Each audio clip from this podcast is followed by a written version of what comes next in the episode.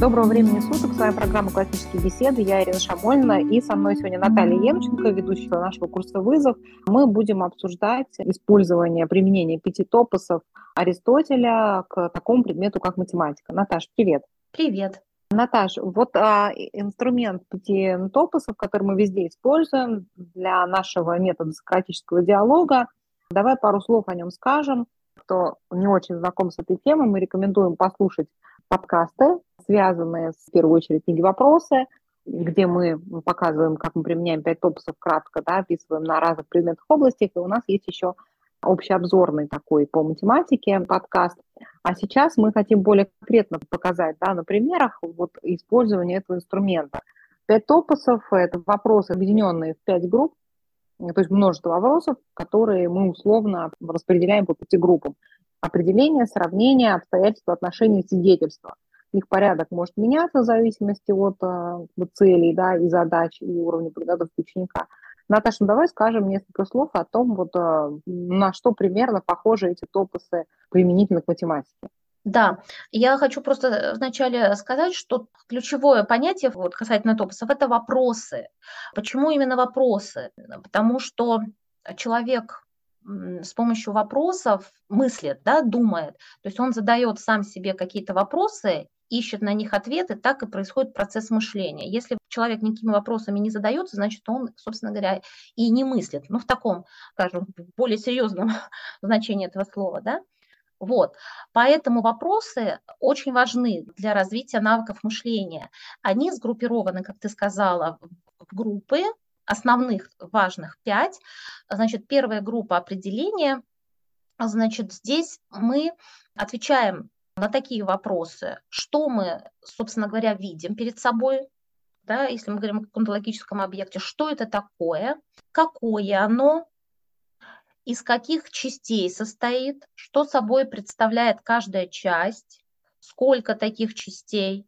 Ну вот, пожалуй, кто это, что это, да, то есть вот это самые такие основные вопросы, их может быть и больше, они могут быть более интересные, сложные, но мы, наверное, сейчас ограничимся такими самыми простыми и важными одновременно. Топы сравнения, название говорит само за себя, мы сравниваем те объекты, которые перед собой видим, или части одного объекта. Да?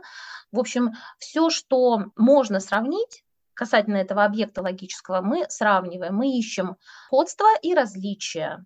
Но есть такая подсказка, для того, чтобы найти сходство и различия, можно помочь себе дополнительными вопросами.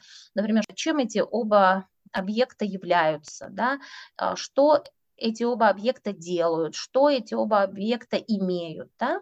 И э, таким образом найти как можно больше сходств и различий.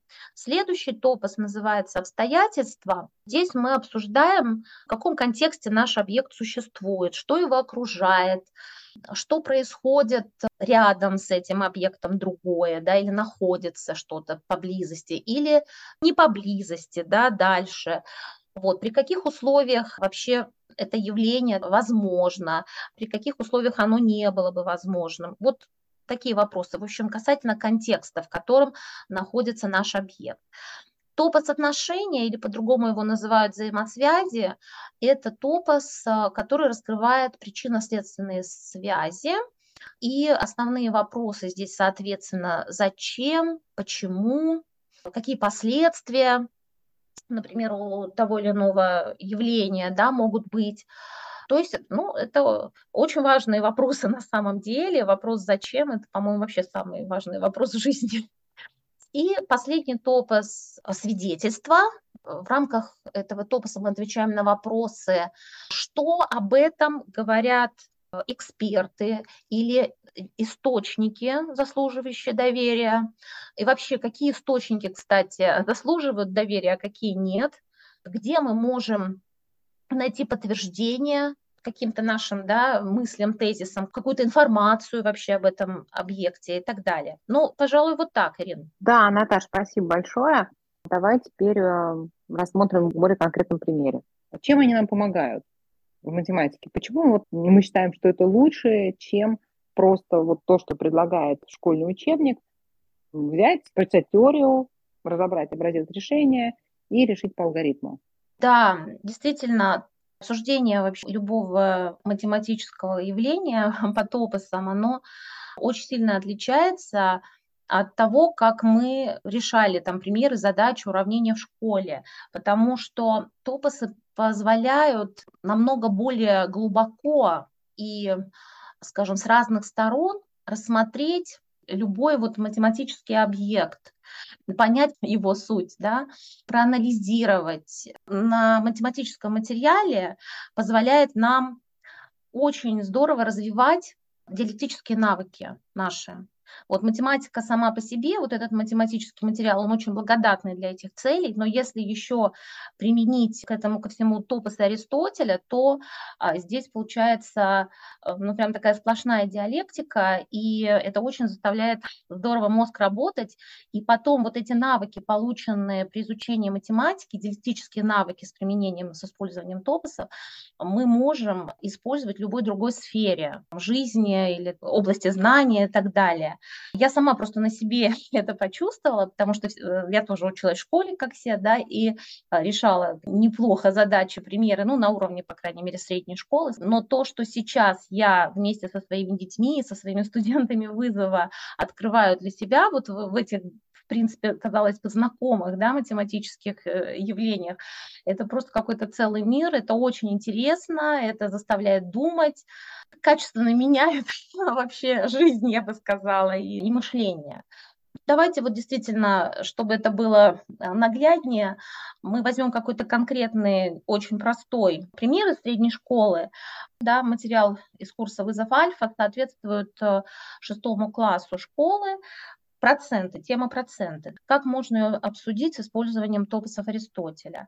Вот такое простое задание. Нам нужно найти 15% от числа 75.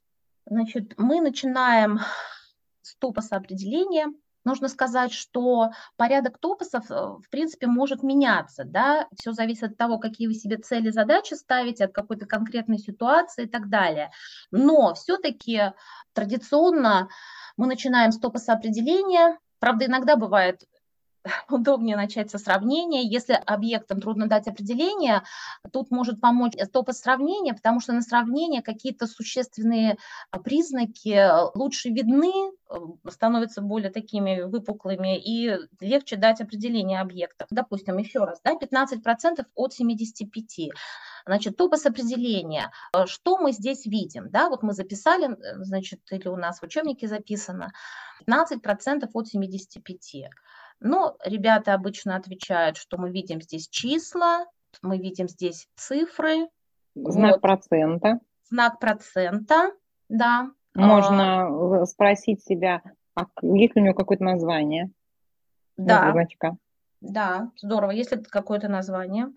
Дальше, вы знаете, вот еще что я хотела тут добавить, что беседа может быть на самом деле э, очень длинной, и вопросов может быть здесь огромное количество. Но это не значит, что нужно все эти вопросы за один раз задать ребенку, потому что это может очень все длиться долго и, в общем, нудно и так далее. Мы сейчас постараемся, ну не то чтобы максимум, но довольно большое количество вопросов озвучить, но если ответы на какие-то вопросы вы уже точно знаете, что ребенок ваш хорошо знает, понятное дело, что нет смысла ему каждый раз эти вопросы задавать, да, опять же таки, зависит от ситуации, зависит от того, какие вы цели перед собой ставите, там, от настроения ребенка, от его там возможности, способностей. Сейчас мы какой какую-то модель беседы дадим, но это не значит, что беседа, она только в таком вот объеме всегда каждый раз должна происходить. Ну, то есть я просто хотела ну, вот. Да, да, ну и здесь э, тоже хочется ремарку такую добавить, что а, наша цель-то, она,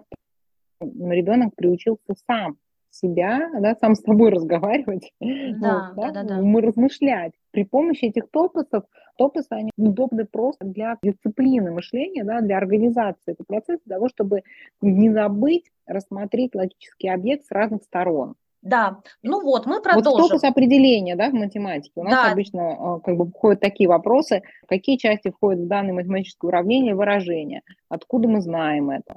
Да? Да. Здесь может быть широкий спектр опросов. Широкий спектр. Но вот если, значит, мы вернемся к нашему примеру, то мы можем еще спросить, а что это за числа, да? Ну, во-первых, мы можем спросить, чем отличается э, число от цифры стандартно, да? Дальше мы можем спросить, сколько здесь мы видим чисел и сколько мы видим цифр. Потом, какие это числа, то есть как можно больше характеристик да, дать вот этим числам. То есть какие у нас здесь числа 15 и 75? Это целые числа, это натуральные, натуральные положительные. соответственно, положительные.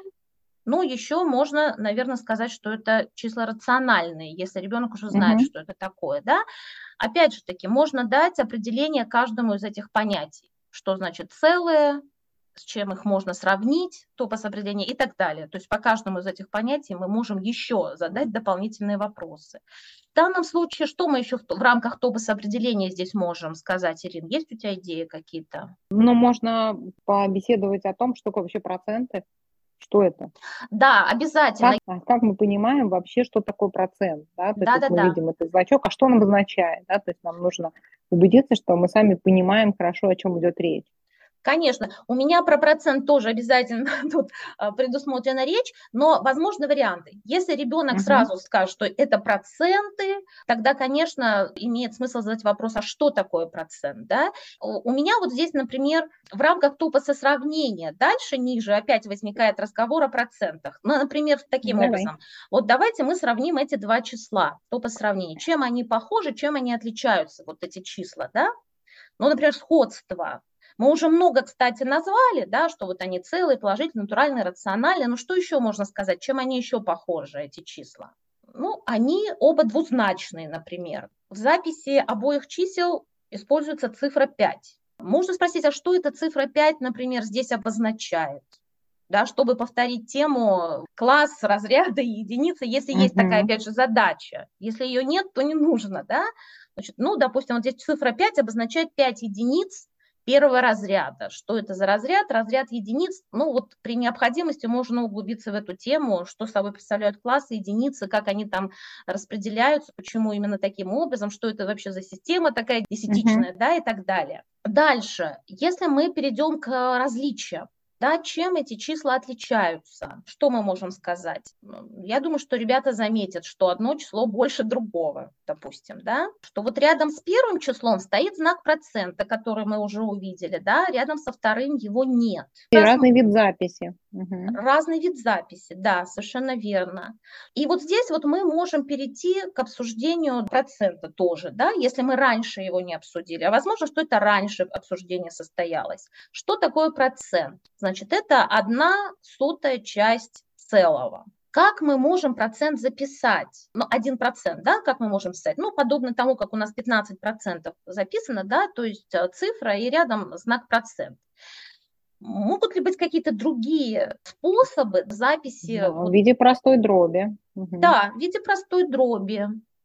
В виде десятичной а, дроби. В виде десятичной дроби. И тогда вот здесь, мы... здесь, кстати, очень пригодится наш тривиум карта по математике, где можно mm. с ребенком как бы глянуть на это, да, в каких видах может быть представлено число, чтобы понимал, что вот это число, оно может выглядеть совсем по-разному. Это будет одно и то же число. Да, ну и здесь опять-таки при необходимости мы можем задаться вопросом, а что вообще такое дробь? Дробные числа, какие они? Можем отдельно обсудить, можем ли какие-то мы части выделить в обыкновенной дроби, да, в записи я имею в виду, то есть там, скажем, числитель, знаменатель, дробная черта. Но ну, обычно... У черты есть, кстати, тоже свое название. Горизонтальная вот эта черта называется винкулум, а если дробь записана через косую черту, эта наклонная черта называется солидус. Еще бы перевести бы, Ирин, с латыни бы неплохо.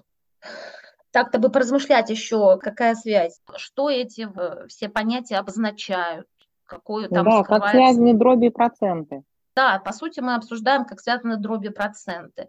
Но можем сравнить, допустим, обыкновенную дробь с десятичной, да, чем отличаются записи и, допустим, что все это означает. Да? Ну вот в обыкновенной дроби мы можем четко выделить числитель знаменатель и, и разделяют их, например, там дробная черта. В десятичной дроби тоже есть такой разделительный знак запятая. А что это запятая здесь обозначает? Обозначает ли она то же самое, что это черта или что-то совсем другое?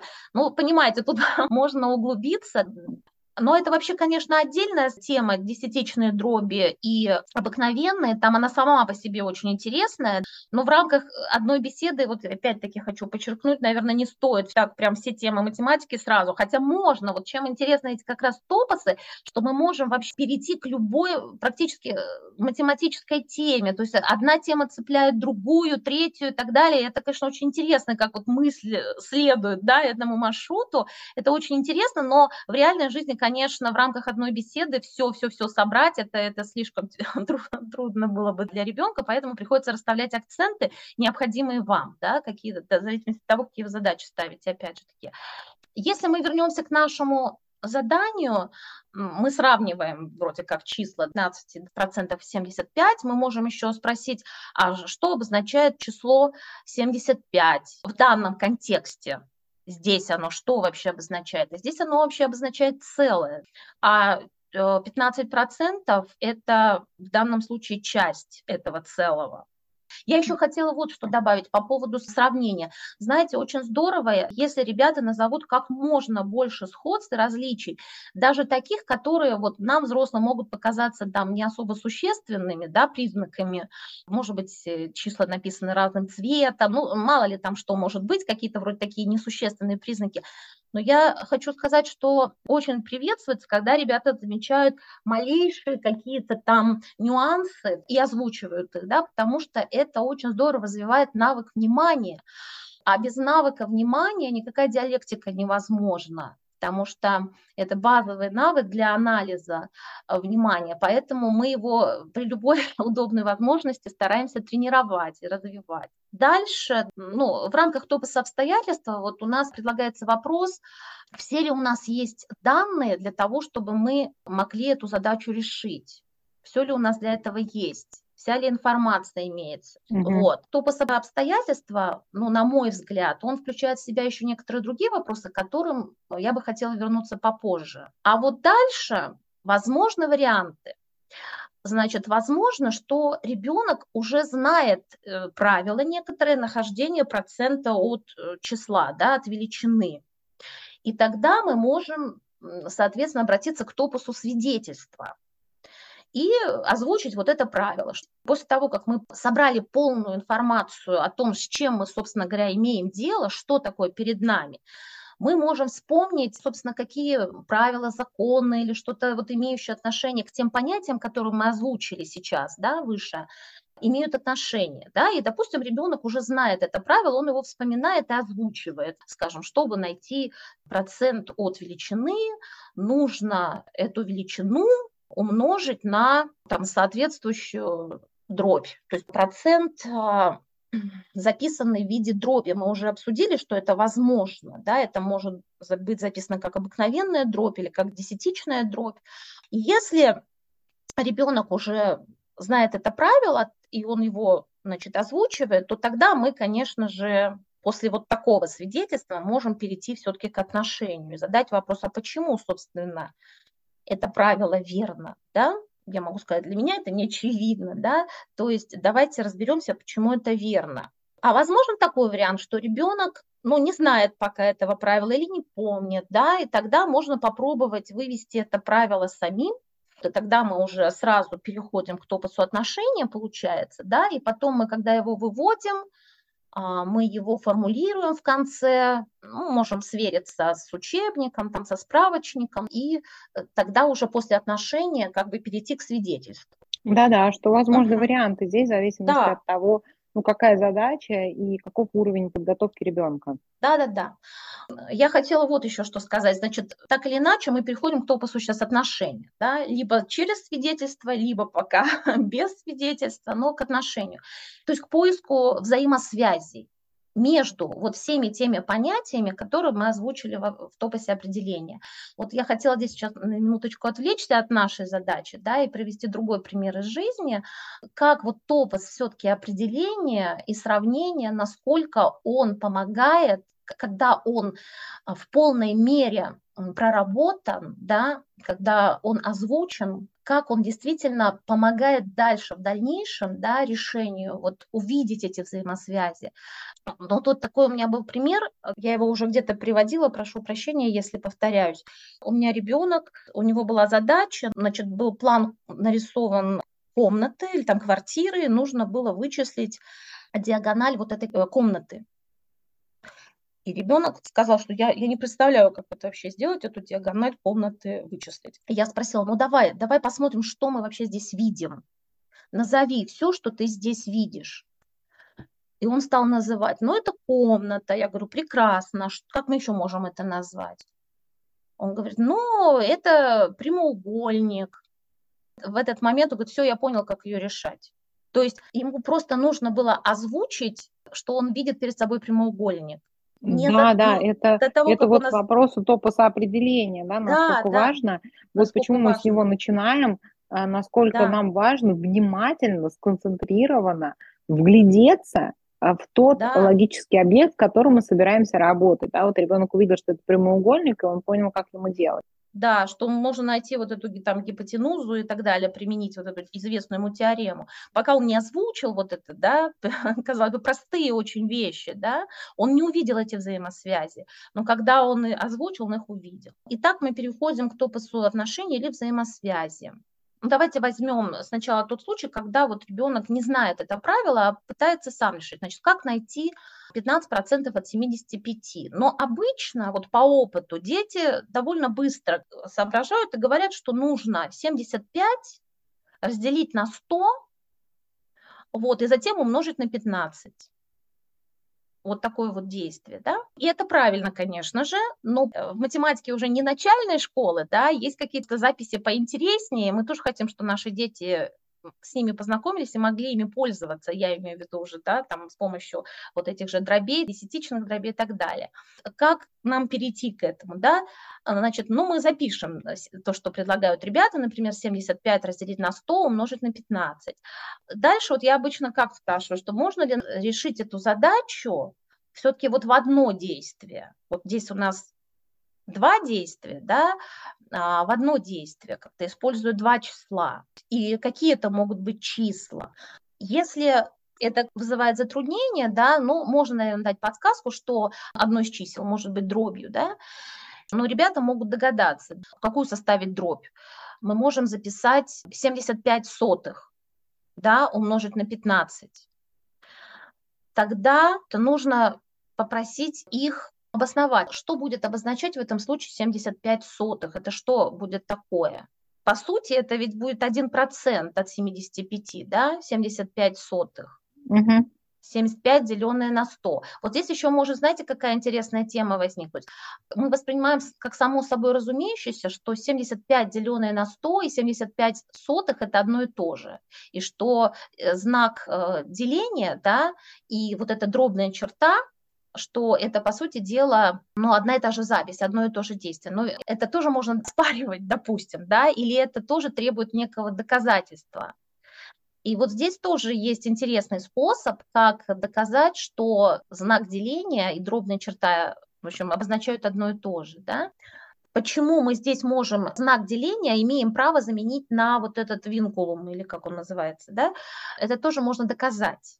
Э, допустим, вот 75 э, деленное на 100, да, деленное как две точки знак деления. Здесь перед нами целые числа, да, рациональные числа, которые мы можем представить в виде дроби тоже, да, то есть здесь 75 целых – это 75 первых, да, и 100 целых – это 100 первых. И если мы разделим 75 первых на 100 первых, то по правилу деления дробей мы должны деление заменить на умножение и дробь делитель перевернуть, то есть взять дробь э, обратную данной. Да? У нас что получается? 75 первых умноженное на одну сотую.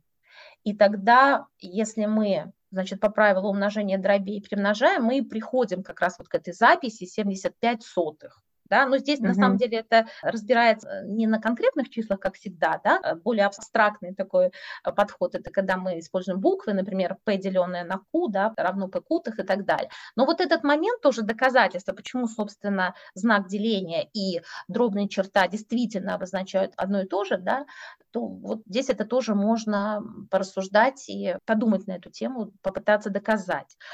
Итак, мы получаем, что если у нас 1% это ну, 75 сотых, то для того, чтобы найти 15%, э, мы можем 75 сотых умножить на 15. А есть еще другой способ, да? Можно ли какой-то другой способ применить? Можем ли мы какую-то другую дробь здесь образовать? Ну, на самом деле, да. То есть мы можем образовать дробь 15 сотых, да, и дальше 75 уже умножать на 15 сотых.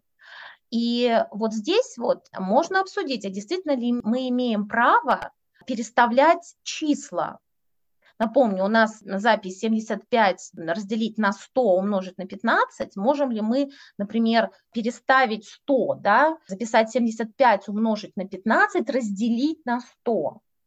То есть, по сути дела, мы делаем перемещение. Имеем ли мы право его здесь делать? Можем ли мы здесь угу. какой-то закон, может быть, применить, точнее, да?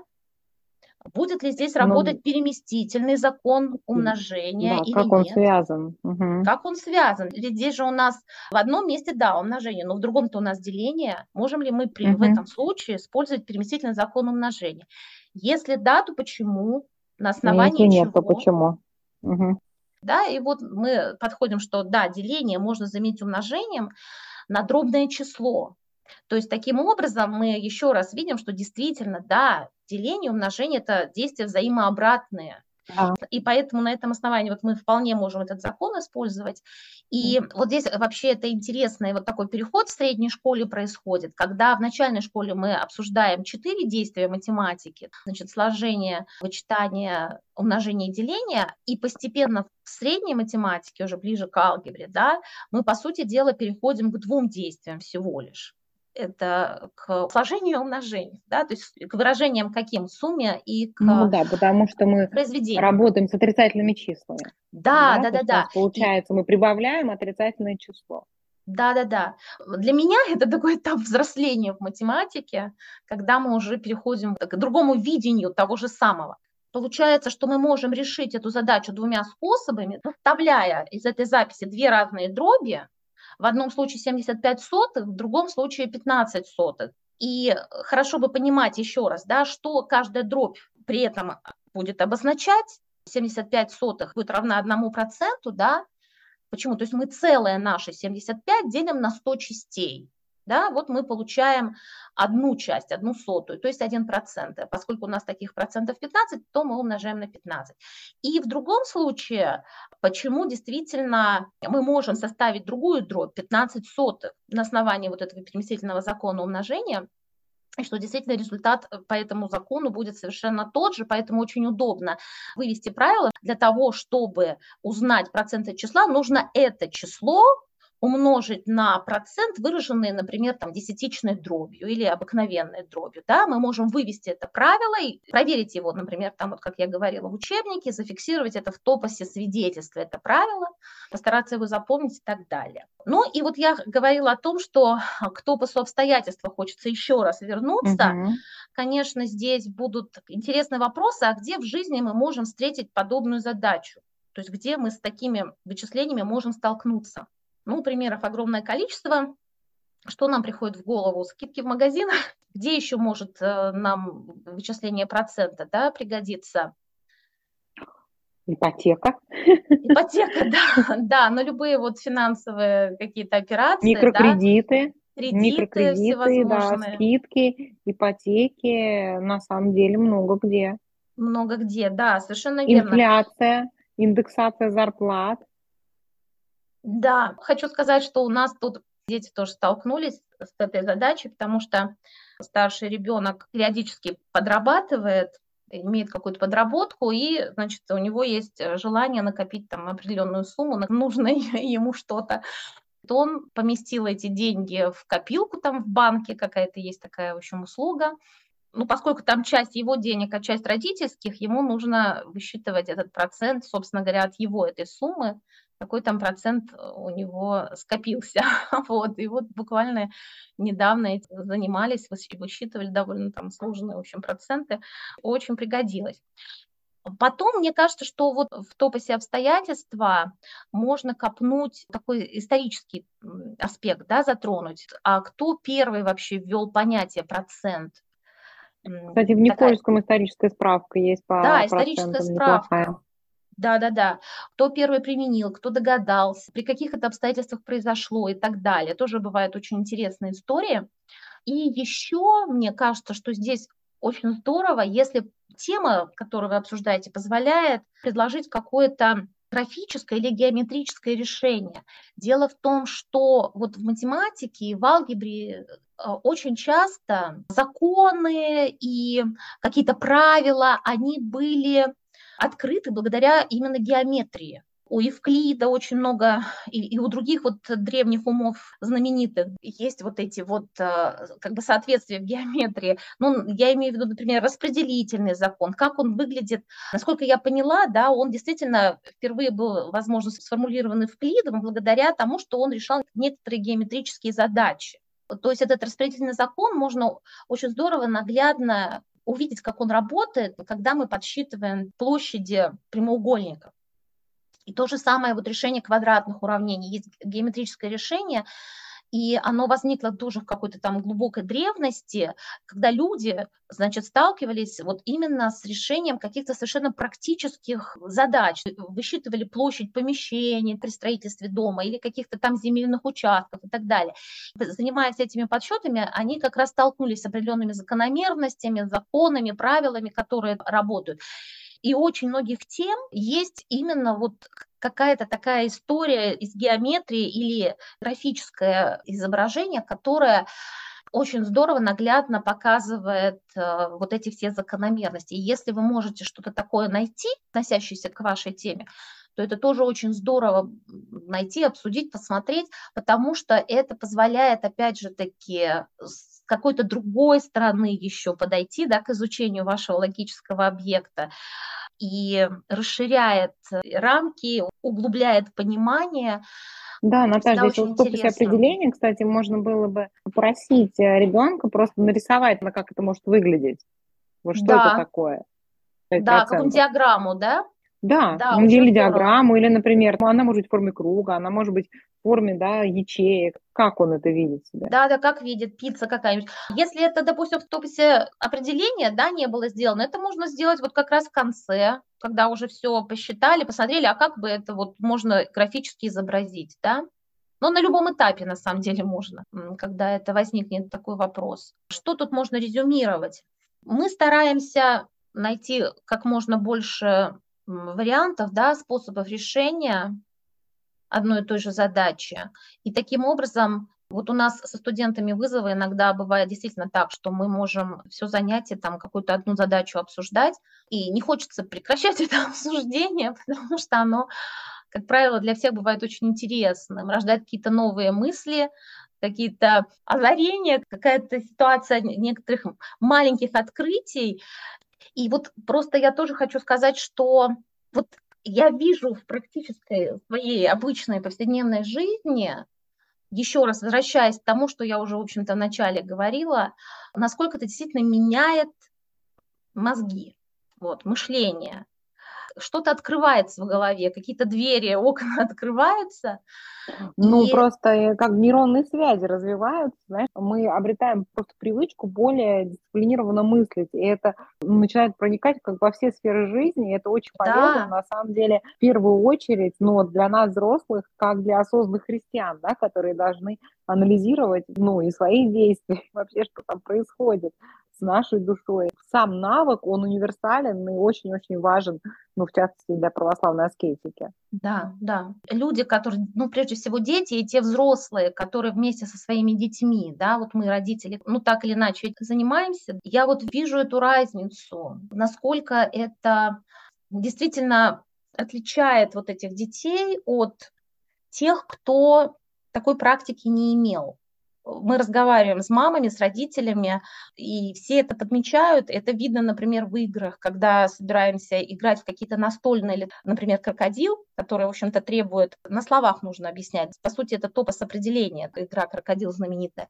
И насколько легче играть детям, которые вот занимаются в классических беседах, и как у них совершенно другой уровень вообще формулировок, мышления, и это действительно очень здорово. Это видны вот реальные результаты практически. Да, это очень радует. Ну, Наташа, спасибо тебе большое. Мне кажется, надеюсь, будет полезен Дай наш Бог. подкаст родителям, которые только пришли в вызов альфа или собираются готовиться к вызов альфа, то здесь уже можно прямо взять вот э, наш пример и с детьми, приближающимися да, к 12 лет, вот это попробовать попрактиковать. На самом деле ничего в этом сложного нет, это очень да, интересно, конечно. и это можно делать на самом простом материале. Вот, спасибо угу. тебе большое и всем нашим слушателям. И я надеюсь, э, с тобой э, прощаемся в подкаста. Спасибо большое. Всем пока. До свидания.